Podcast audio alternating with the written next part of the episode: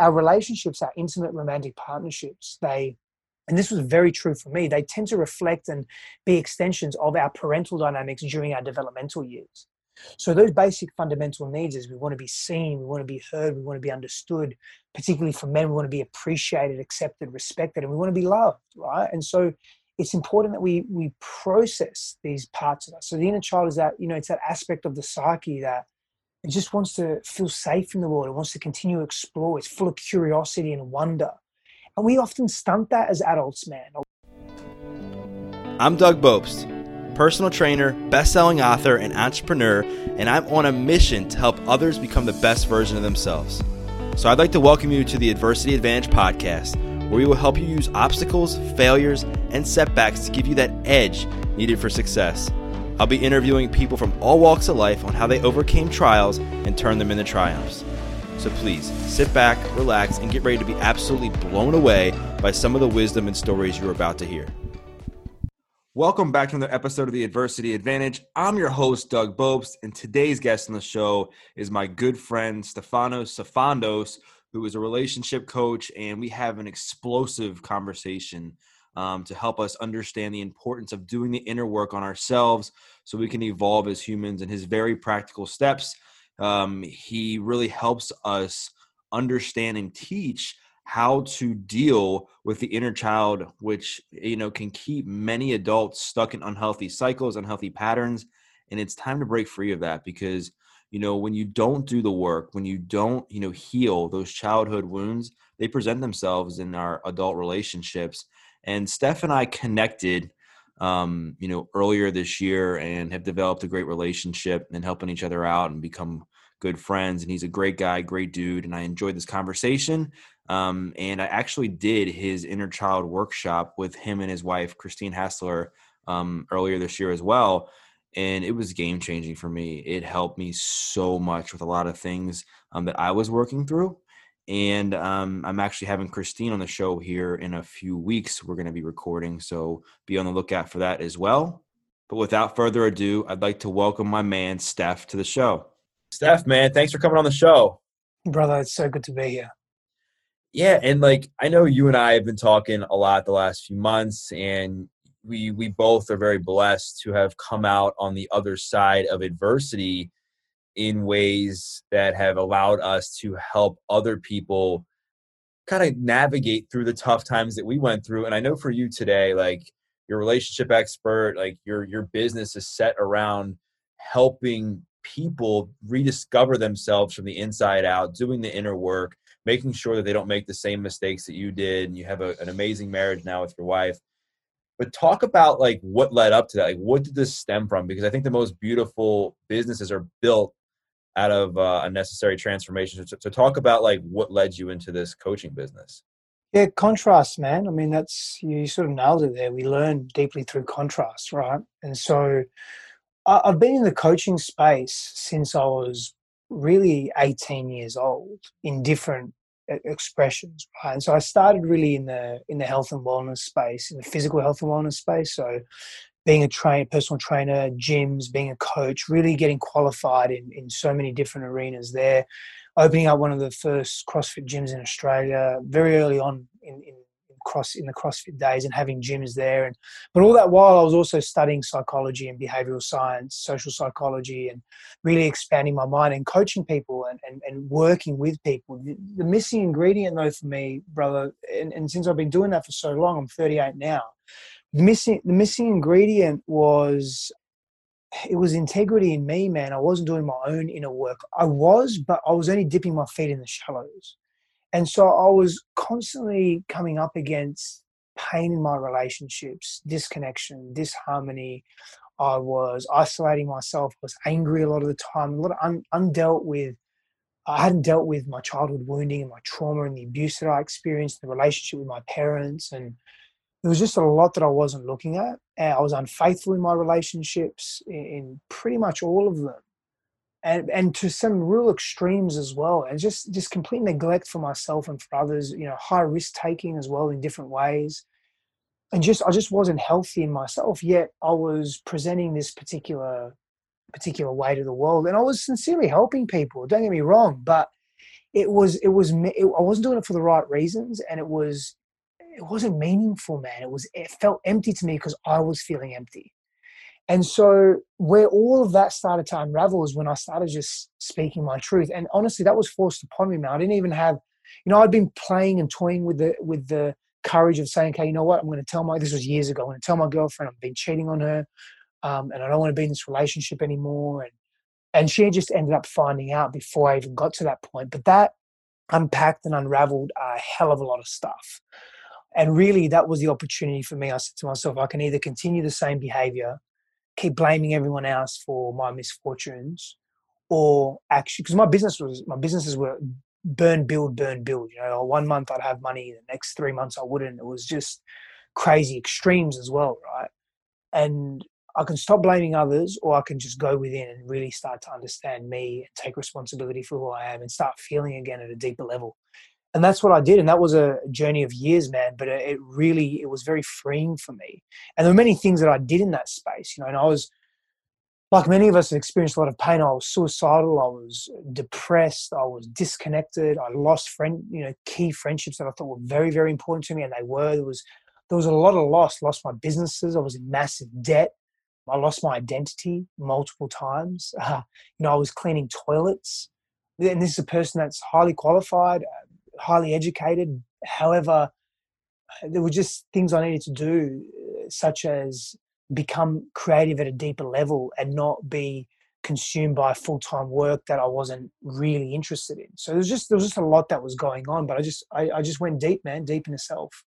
Yeah, and there's a lot to a lot to unpack there, and I think the the interesting thing is what you see. It's it's very common, a lot more than people think. Is you had you had the background in psychology, you had the background in behavioral science. You know, you quote unquote were starting to do the work. You were in a industry where you're a coach and you're used to like growing and growing as in the health and fitness space, which I've been a trainer now for almost a decade myself. Mm-hmm. So I get that. And we hear a lot about doing the work and going inside and going back into our childhood. But I think it gets kind of misinterpreted sometimes because people really don't understand what it means. They're like, oh, does that mean that I have to have this perfect relationship with my parents in order for me to heal? does that mean that I have to completely forget about the abuse? And we all know, we know, I guess you and I know that's not the case. So talk a bit about like what's the how, like what did you have to do to really unpack a lot of these things that helped you kind of rewrite your patterns in your life where you're living now? Yeah, the immediate thing that we all say is, well, you just have to forgive and let go of the past, and that's all good and well, and that's that's a very real part and an integral part of the entire pro, the healing journey and process. However, we can't get to forgiveness before we feel, and so for me, I had to really feel my suppressed feelings that weren't expressed, fully expressed and felt at the time of infliction, infliction of trauma and pain that I'd experienced multiple times during my years, my developmental years as a child. And I had to do that in a safe place. So I sought counseling, I sought therapy, I, I sought working with shamans, I, I was working with breathwork facilitators, energy healers, psychologists. I, I was really working with people. I was in plant medicine. I was spending time in solitude. I was going deeper within myself. I was meditating profoundly. I was spending time in nature. I was deliberate with how I was expressing, thinking, and feeling. I wasn't ignoring what I was numbing for so long, like the anger that I had. I just I was always frustrated and angry, man. I was agitated, short-tempered.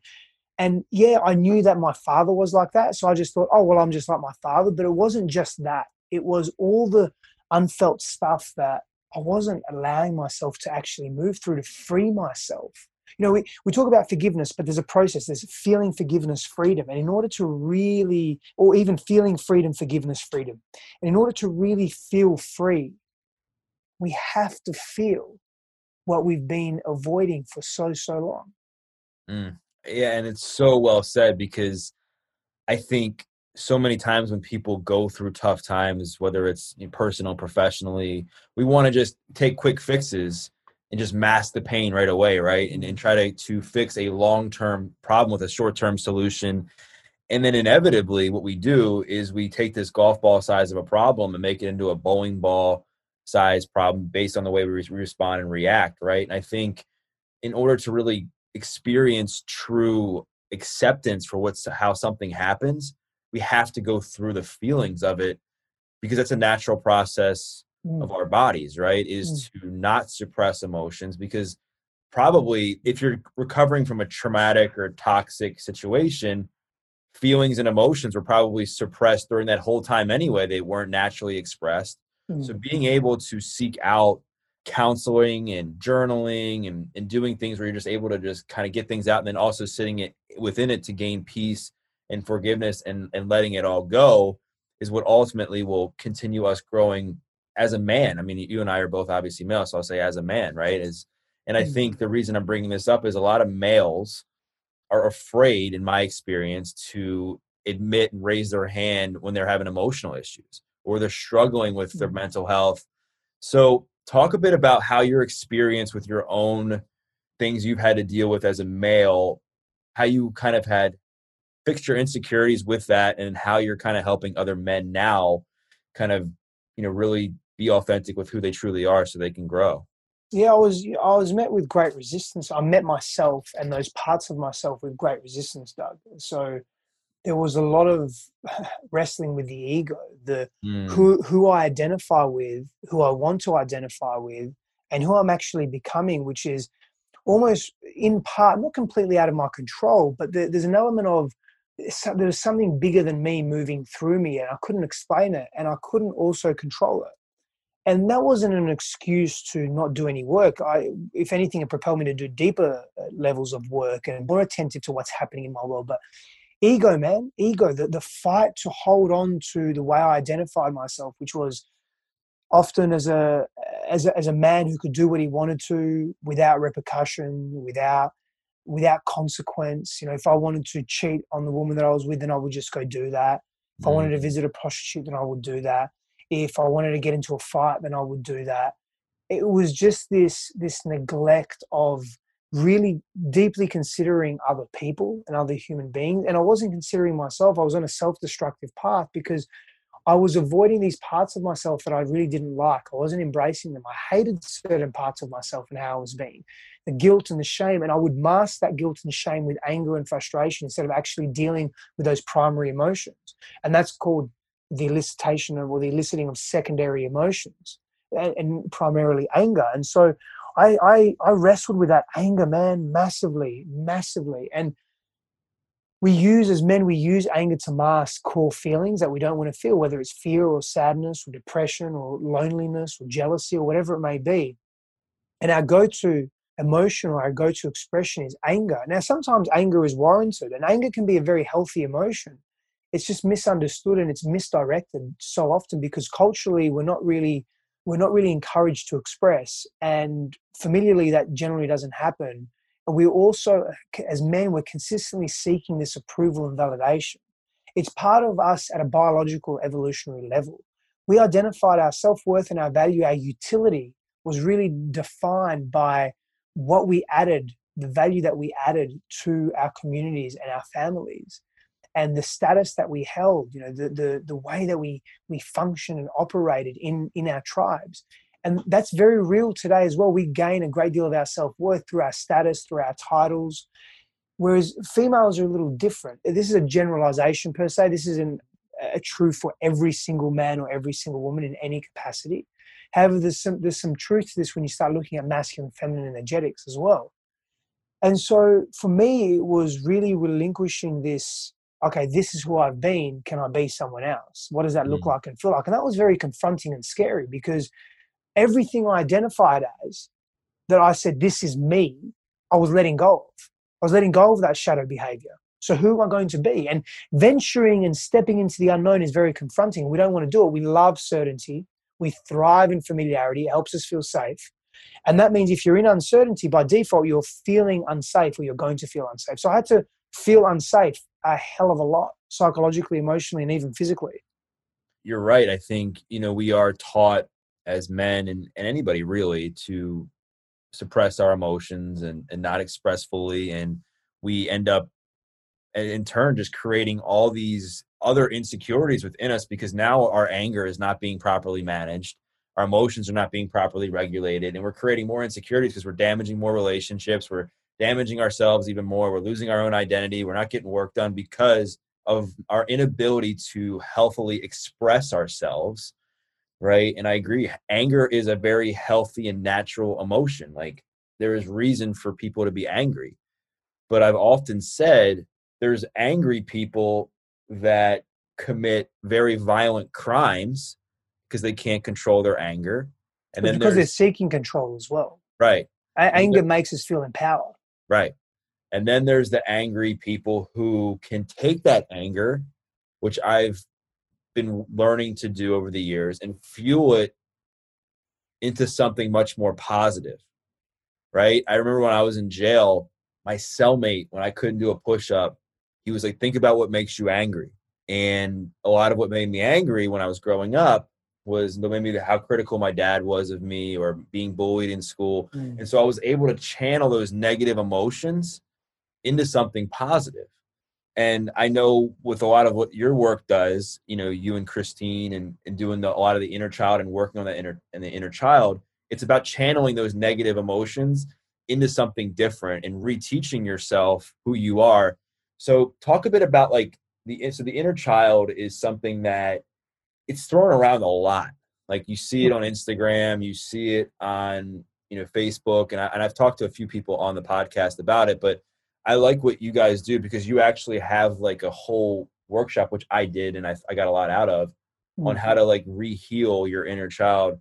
So talk about like why it's important to really do the work on the inner child and like what people can do when they find themselves needing to to heal those wounds well the importance of doing the inner child work is really a reflection of how we want to choose to see ourselves mm. so you know the inner child represents our big feelings and our big emotions that were both expressed and repressed as well. You know, so we're talking about playfulness, creativity, deepest fears, sadness, repressed anger, how you feel about yourself, how you give and receive love.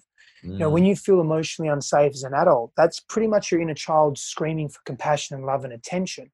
Uh, remember, emotionally unsafe, right? That's the that's the key there. If you're physically unsafe as an adult, yeah, your inner child can be triggered as well and amplify the situation, but it was also a, a real time threat there per se.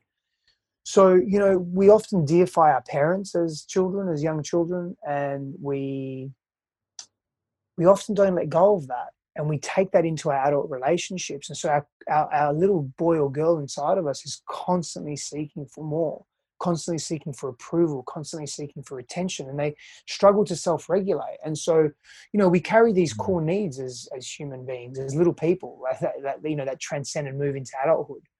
And these, if these needs aren't met, they often turn into shadows and pains and fears within the within the relationship dynamic as adults, because our relationships, our intimate romantic partnerships, they and this was very true for me, they tend to reflect and be extensions of our parental dynamics during our developmental years. So those basic fundamental needs is we want to be seen, we want to be heard, we want to be understood.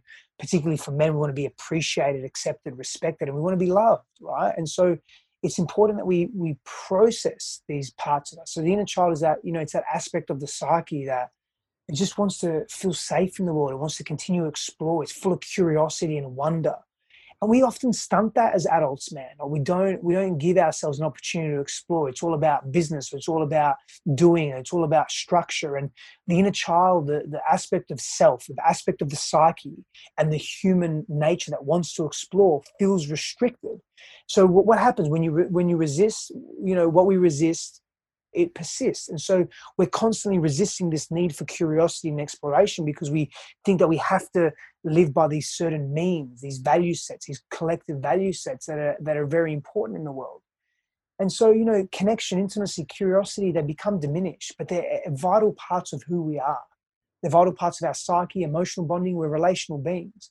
So if this inner child is undeveloped, then as adults, we feel lost. And what do we do when we feel lost? We do a couple of things. We keep looking to the outside world for reprieves. In other words, we become codependent. We look for external stimulus.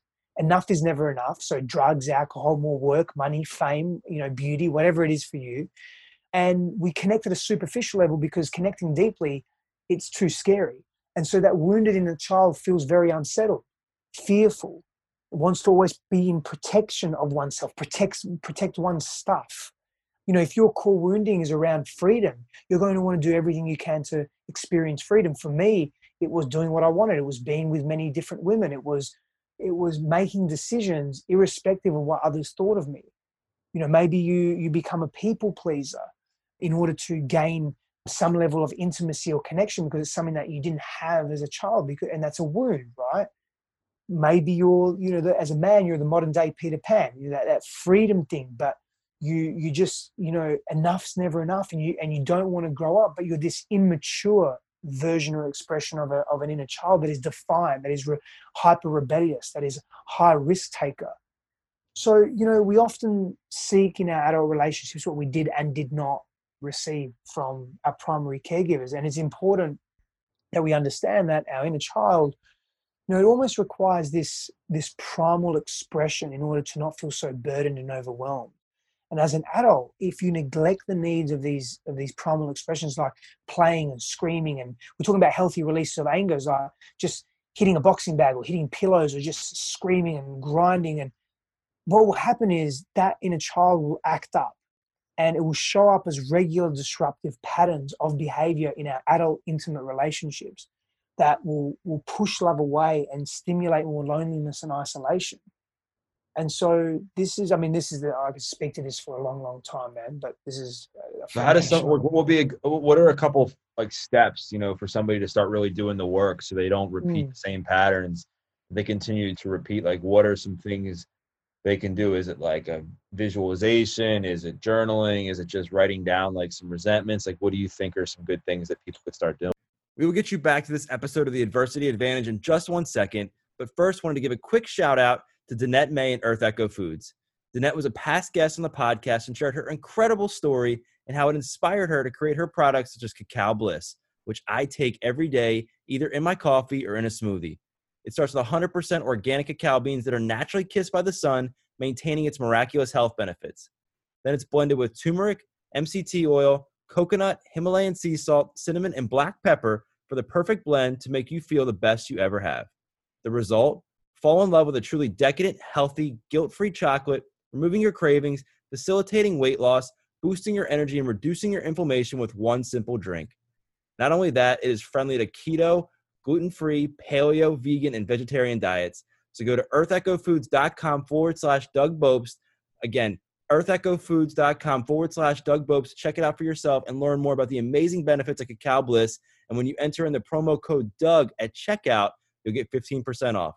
Now back to the show. Yeah, well, there, there are various aspects to the inner child. So let's go through some of them. So the vulnerable inner child needs reassurance and tenderness. So where can, as a child, as, a, as an adult, where can you reassure yourself? Where can you be more self-compassionate to yourself? Where can you speak to yourself with greater kindness? Like gauge yourself, speak, spend seven days, spend a week, every hour put an alarm on your phone and just check in with how you're speaking with yourself or at the end of every day reflect to reflect on your, the, the self-talk that you had. What's the narrative? Is it one of i'm not good enough angry at yourself do you motivate yourself with mean words and aggressiveness? Like what does that what does that look like for you? So you know there's there's, there's that that's a, for the vulnerable inner child. The spiritual inner child needs space to grow and ask questions like come back to innocence and enthusiasm and radiance. So where you're not having enough fun in your life go and have some fun go and have some play set one day a week or half a day a week to go to a theme park or something, or go watch a movie, or do something fun that's fun for you that brings that inner child out of you, right? Same as the, that's the same as the playful inner child. They need lightness, fun, and joy, and expansiveness. The spiritual inner child needs expansiveness. So go spend time in the mountains or in a valley or uh, an open meadow or something. Or get into nature. These things can really help bring out the inner child. The angry inner child needs to emote without being judged and ridiculed Go see a counselor. Go see a therapist. Seek some uh, help. Be join a men's group. Be witnessed and seen. Draw, paint. The creative inner child needs freedom to just be. You know, drawing, painting, creating, sculpture, or whatever. The shy inner child needs um, to feel safe and secure. So, what can you do in your world? Maybe it's more a little more routine and structure. Maybe it's creating familiarity in your physical environment to help yourself feel safe and secure maybe it's it's reading a book on you know, insecure attachment styles for as, as an example whatever it may be how can you help yourself feel more safe and secure routine really helps with that that's part of the masculine container you know the lost inner child needs consistency in life again, routine and structure can really, really help here. Consistency in how you're spending your time, where you're spending your time.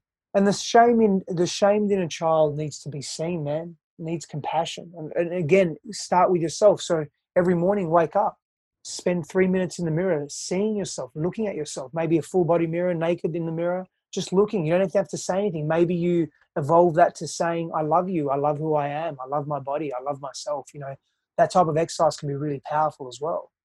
Yeah. And I think there's a lot of people that are listening to this that probably are just being like, you know what, like I totally relate. I have, I can just see myself now having a lot of anger, having a lot of inconsistencies, having a lot of invalidation in my life that stems from my childhood. It stems from how I was treated by my parents. It stems from how I was treated in school. It stems from my own self-esteem and self-belief. And I need some work. I need to need to work on myself because what happens, I think, is if you don't work on yourself, it spills out into other areas of your life, other areas. And then you then you get into playing the blame game because hmm. we begin to protect ourselves and say, it's not us, it's them. It's not me, it's you know, him or her, whatever the case may yep. be.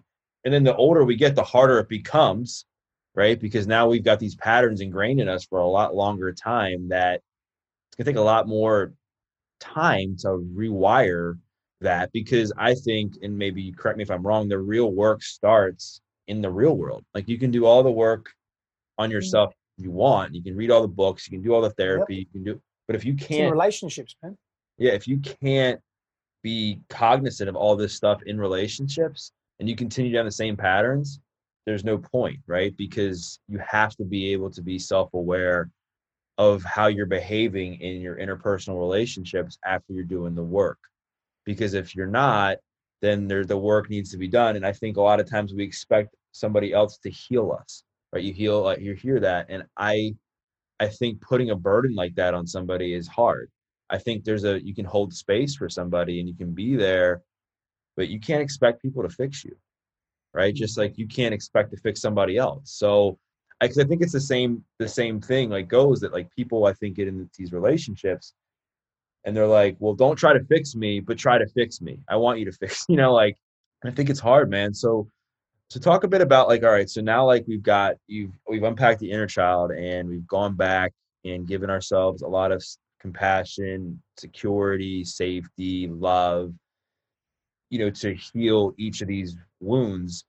So you talked a bit about attachment styles, right? I think attachment styles are important to be aware of because I think from what I've learned about attachment styles, I've read the book Attached. I've uh, obviously attended your workshop, and there's different attachments, right? There's the insecure attachments, which are you know anxious, avoidant, anxious, and avoidant.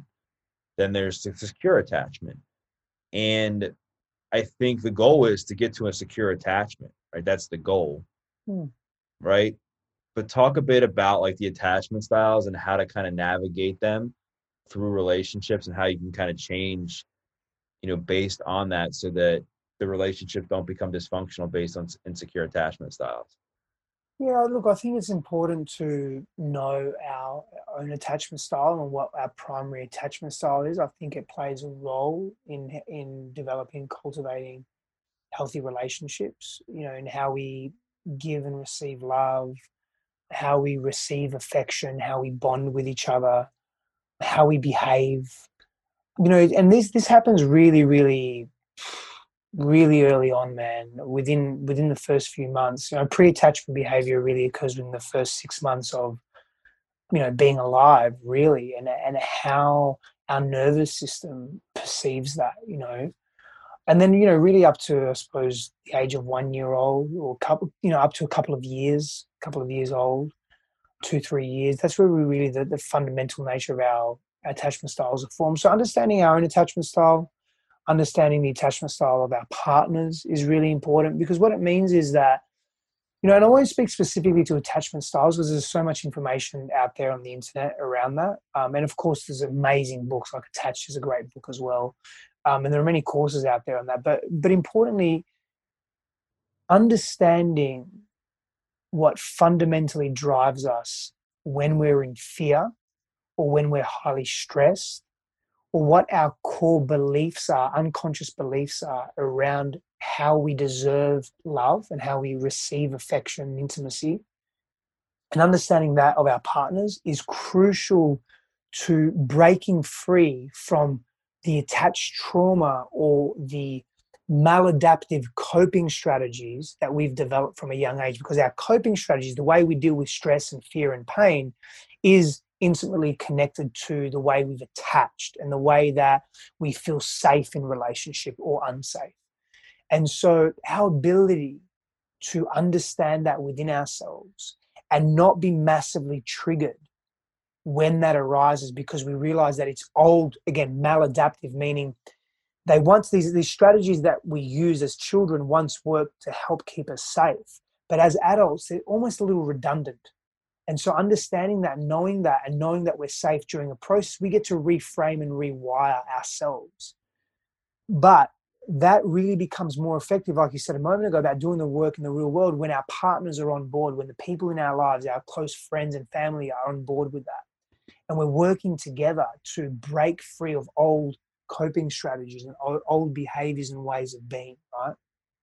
Yeah, and I think it, it, you definitely have to be aware of the way you attach and being aware of things that trigger you and also being aware if you're just constantly being triggered mm. then there's a lot more work that maybe needs to be done outside of a relationship because if you're constantly being triggered by your partner you're constantly being triggered by somebody I think it, it takes some time to really work on yourself, develop some security within who you are as a person, and become whole so that then you can add value in the relationship. And yeah, people I think will still get triggered, but I think a lot of times if you're constantly being triggered, then I think there's something deeper than just the mm. regular old fights that might happen, you know, once or twice a month or whatever for a few days. Because I also know a lot of people that they really they, they kind of just are in relationships and they kind of just go with the flow and everything just seems to be fine because I guess like they're more they don't have as much trauma maybe or they don't they didn't go through as much stuff as kids.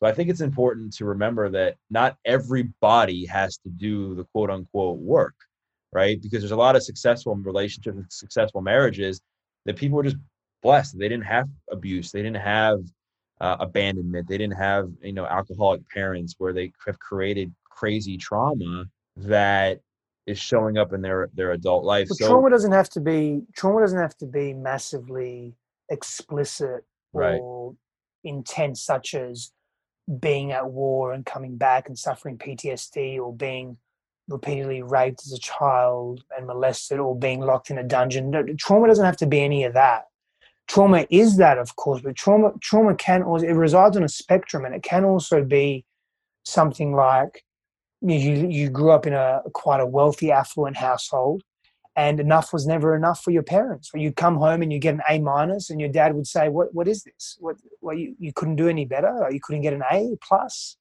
This is okay but hey how about next time doing better? And come back next time it's an a so well this be an a plus or you know that that can be trauma because then what happens is we carry with us this sense of self that i'm never enough i've got to do more and be more and have more in order to be worthy and seek my father's and mother's approval. Or you know trauma can be just seeing your parents not be intimate with each other. I'm not talking about sexually intimate. I'm talking about just not having a, a, a an openness and a love that they share with. You that can be trauma as well because then you go through the world thinking being emotionally distant from people and people then don't feel safe in your presence because you're shut down and you're not vulnerable.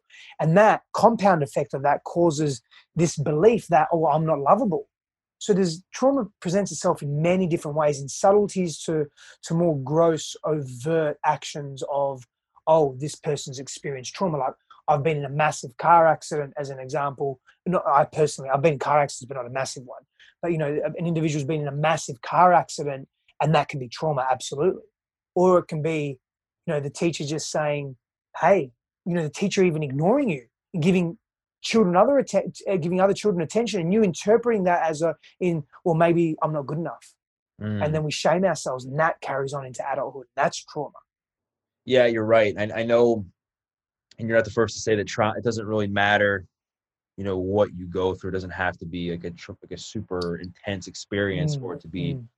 Traumatic. It's all in how you respond too because and every remembering everybody's different like the same person whose parents might have been like you got an a like get me an a plus. Yeah. It might have gotten those kids to like develop better work ethic going forward they might not have experienced the whole i'm not enough. It might you just never know.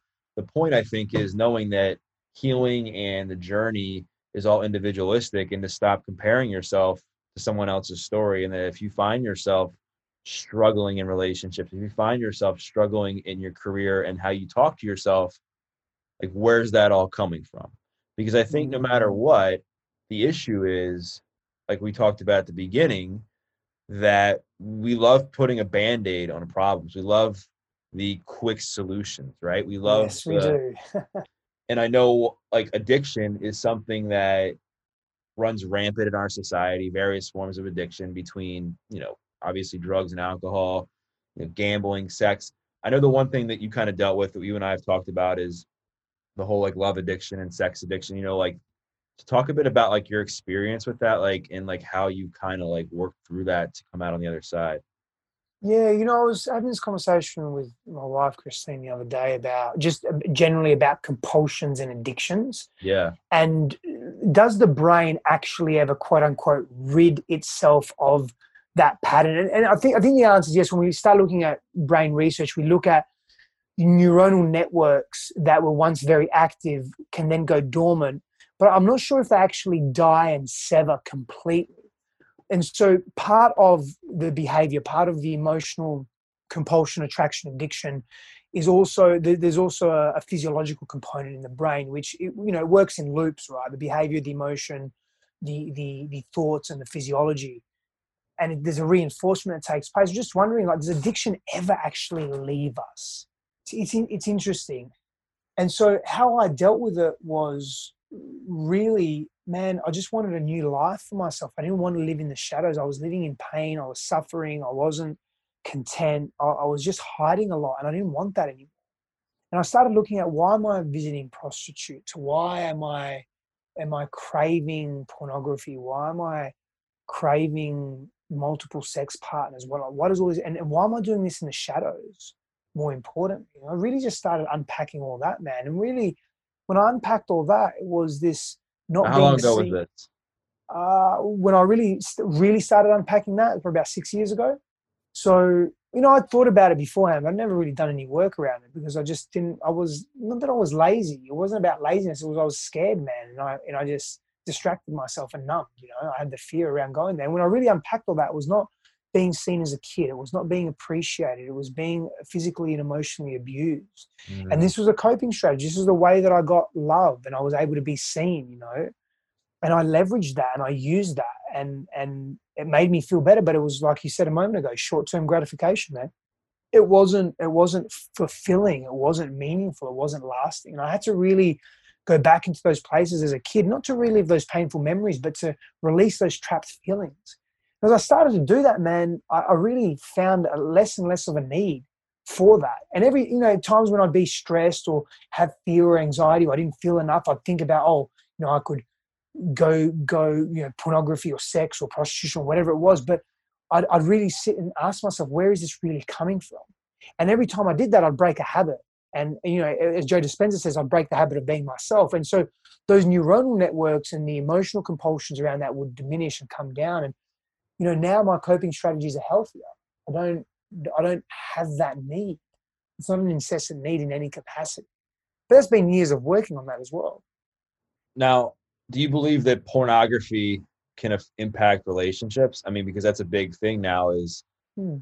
You know is is pornography healthy to watch when you're in a relationship what does it do to the brain and i mean i know you've had experience with it like what what is your view on that and why so what it does to the what it does to the brain is interesting, and, and you know the quote unquote jury's still out on that. But eh, what the best way to look at it is this: when we look at pornography, we're looking at actors. People are acting. Oh, they're having sex, but they're acting, and so everything's almost quote unquote perfect. Mm. And you know everyone's orgasming, everyone's happy, everyone's got a great body, and you know mainstream pornography, right? Uh, everyone's satisfied all these fantasies are played out uh, in in in commonplace scenarios like you know just rolling up and, and saying to a woman on the street, hey, why don't you come and have sex with me? She says, mm, okay, I thought about it. But that doesn't really happen. You're sure, it might happen in real life every now and then. But it doesn't, it's not like a common occurrence. But the brain perceives that as, oh, this is common, this is normal, this is happenstance, this is what. That's very deceiving, deceptive to the brain. It gives us a false sense of illusion of what relationships are. We project those ideals and those fantasies then into our real life relationships if we even have them. So when we have that addiction to pornography, again, it's easier to start. There's no rejection in pornography.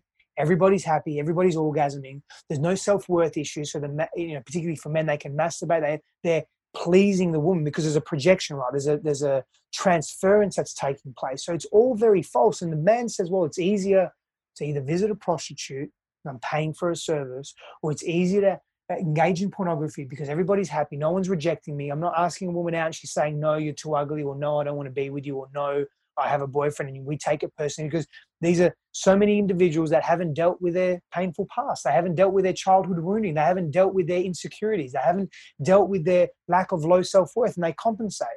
And so pornography isolates and destroys relationships. Now, is that the case for everyone? No, not necessarily. There's what we call you know, quote unquote ethical pornography or pornography that's more naturalized. And look, we're, we're, we're polyamorous beings per se. We have an affinity to love many, many people. How we express that love is our individual choice. And yes, it's also influenced by cultural values and constructs.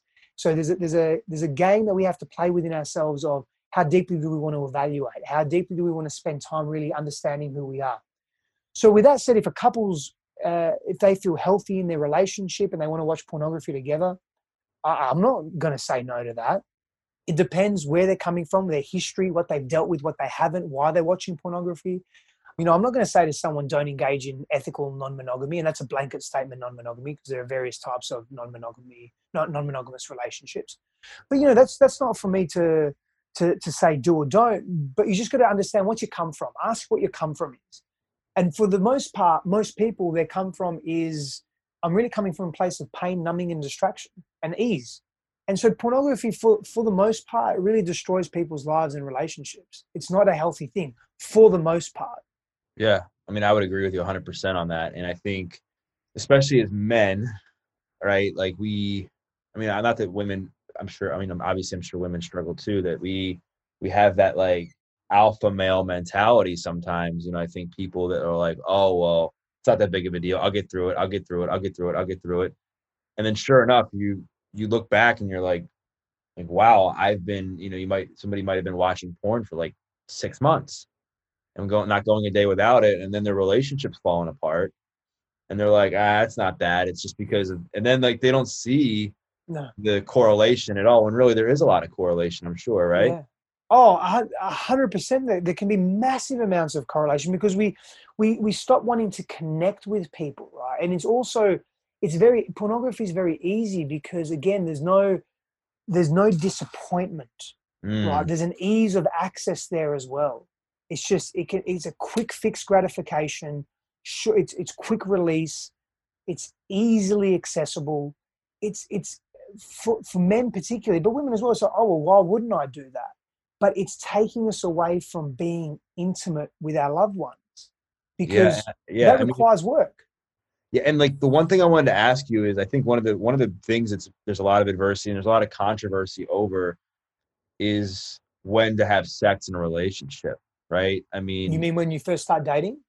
Yeah, I mean, I know like my buddy Rob, who um I know you know you you two connected. His whole view is wait until marriage, right? And that's the mm-hmm. whole. He's been the the the guy who hasn't waited till marriage and has seen relationships fall apart because of sex, you know, and because people have sex too early, it creates this like, you know. I, I, I mean, I agree with that, man. Most people have sex too early because most people aren't connected to their bodies. They're not connected to their sexuality. They're still coming from wounding. They're still coming from compensations. Like, I'm going to have sex to make myself feel better, or I'm going to deem myself to be worthy if I have sex. Like, it's that people are coming from a wounded, painful place still.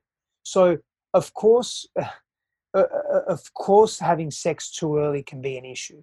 For people that are mature and grounded in themselves and are secure in themselves and know who they are, that's a personal choice whether they want to wait until they're committed in a longer term relationship or they want to wait for a really well aligned person. It's also biologically normal to be having sex. Or we're driven, fertilization driven sex is a big part of our physiological function and what drives us unconsciously to mate and to connect with people intimately and emotionally as well. That's still a part of who we are. It's a very strong part of who we are. It's it's it's inbuilt within us because it keeps our species alive. So you know we can't deny that. And also over the years, you know when I say over the years, over the last five to seven million years, but even a few hundred thousand years, one or two million years, we've also developed expanded consciousness the advent of language, the complexity of culture, the, you know, the way we understand timelines. Like a lot has changed in the last million or two years the, development of our prefrontal cortex, the advancement of our limbic system. So it's not just about fertilization driven sex now. Now we're layering, you know, childhood developmental stuff over that, complexity of society, money, you know, that we, we you know, the, the fact that we don't live in a volatile environment, a lot of factors affecting what drives sex and intimacy yeah i think the i agree I, I think so many people have sex for the wrong reasons it's for some sort of in, internal wound that is not being met right like i think physical attraction fades and i think people need to remember that but everything else you have to deal with right and it's like what does your relationship stand on if only thing that's keeping it together is sex if nothing else is relevant, nothing else is connection. If you don't have the same common values and beliefs and connections, like what are you going to stand on if for some reason like somebody like is is incapable of having sex or you know they put on weight or whatever the case may be where they might become less physically attractive there has to be something deeper than that yeah. right? And i think the question too that's asked to be asked is like why? Like why do you want to have sex? Is it because you want to get over somebody or you want to move forward or is it because you want to feel validated or is it because you genuinely love and care about that person? You can see yourself spending the rest of your life with them so you want to connect with them at the most deepest level possible which is like the merging of two bodies right sacred sexuality yeah so the last thing i want to talk to you about and i want to ask you about is we're looking at a society right now where the average marriage i think lasts like six years seven years. Divorce rates over 50% after this pandemic. I don't even know where the numbers will be. I know it's significantly higher too. Mm. What do you think's the, the issue? Like, what do you think's the issue with people not being able to stay together? Do you believe in like fighting it out until death do us part? Like, what is your view on that? Uh, I think there are a number of issues, my friend. I think there's just one big issue. I think there's a number of issues. I think we live in a very fast paced society. I think we have access to variety like we've never had before. So our brains are very confused. We have easy outs. Another big part of that is that we place so much emphasis on one person being our everything without having mm-hmm. tribe. That puts a lot of pressure on each other. And and and the pressure cooker uh, we just it just explodes. You know our elastic bands can only take so much uh, stretch back before they snap you know? So there's a number of different things. I think we're not addressing our own wounding and so we're bringing that into relationship. But instead of the intimate adult relationship being an opportunity to actually heal our pain and our past and ourselves we're just saying we're fighting all the time and we're just saying you know what we're not meant to be together instead of going a little deeper is every relationship meant to be forever? No, I don't think so in any capacity. It's a very, I don't think it's a very new thing, but it's it's a somewhat of a newish thing. Even I think in in old times, hundreds of thousands of years ago, where we really banded together, we still didn't live that long. So it's, it's a new thing that we're together for 50, 60, 70 years. I'm not saying marriage is wrong or monogamy is wrong in any capacity. I think it's very much of a, a personal choice. But often those personal choices are influenced by outside forces that we don't we just take for gospel and we give our power away or it's influenced by unconscious wounding. And so th- there's a lot that's going on as to why marriages are disintegrating and why unions are disintegrating. People in non-monogamous camps are going to say well because monogamy is not a natural thing. Maybe. And you know and that's why marriages are busting up i don't think that's the core reason why marriages are busting up I, I think i've outlined what i feel some of the core reasons are pornography lends itself to that as well. Not, and again, I'm not blaming pornography, right? It's it's more than it's more than just that, but we just don't know ourselves. We're not taking the time to know ourselves. Education is part of the issue. In our education system, like you look at these archaic ways of teaching. I mean, the education, the, the contemporary education system is is predicated and modeled on industrial teaching, industrial eh, the imparting of information for the, during the industrial era to to help workers become more efficient and effective. As an example, marriage as a as an institution constitution in contemporary times is, is really predicated on economics like, so our values are distorted, bro. Like, it's not that, oh, marriage is wrong or long term relationships don't work. It's not that. It's that we don't know ourselves. We, we are broken and we're not healing ourselves. Not that we need to fix anything, but we're not putting ourselves back together because it's hard work. We're not taught these things in school. And so, again, not blaming education, there's a bigger macro and micro issue, macro problem and macro, micro problem occurring and we have to address both top down grassroots bottom up so you know th- there's a number of reasons as to why marriages are breaking up and I, I really feel if we address all these issues and we spent the time doing that i think would be more careful with who we choose how we choose why we choose and when we choose mm. couldn't have said it better myself man but obviously it sounds better coming from you because this is like your your wheelhouse so like what do you have coming up? I know you have an inner child workshop coming up at the end of August, and yes. then right, yeah, and, and yep. you also have a live retreat in September, yeah. right? End of, end of September, yeah. I think it's 20, 24th, 27th, or 24th, 28th of September. Yep, here in Austin, Texas. Yep. The Renaissance so I'll be, I'll be sure to, to, to, put links to that in the show notes. So where can people find out more about you? I know you're very active on Instagram, but where else? Yeah, you can jump on very simply growwithstef.com, S T E F, growwithstef.com. And there's a heap of freebies there for you as well. And just some information that takes, me to my, takes you to my main website as well. But Instagram's uh, or Facebook, YouTube, whatever, at Stefanos Sifandos.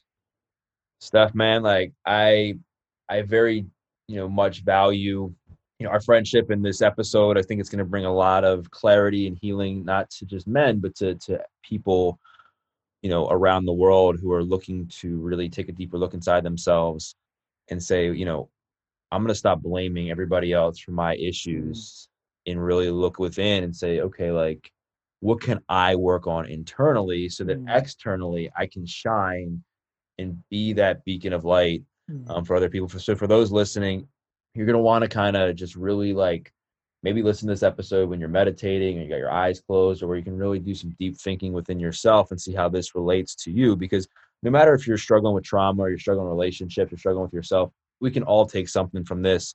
So um, steph i want to thank you once again for coming on. Thank you brother. I appreciate you and of course our friendship also. Love it man. So once again if you you know really enjoyed this episode please reach out to steph reach out to my to myself. We'd love to hear from you. Leave us a five star review and once again, you're listening to this episode of The Adversity Advantage. I'm your host, Doug Bopst, and we will see you next time.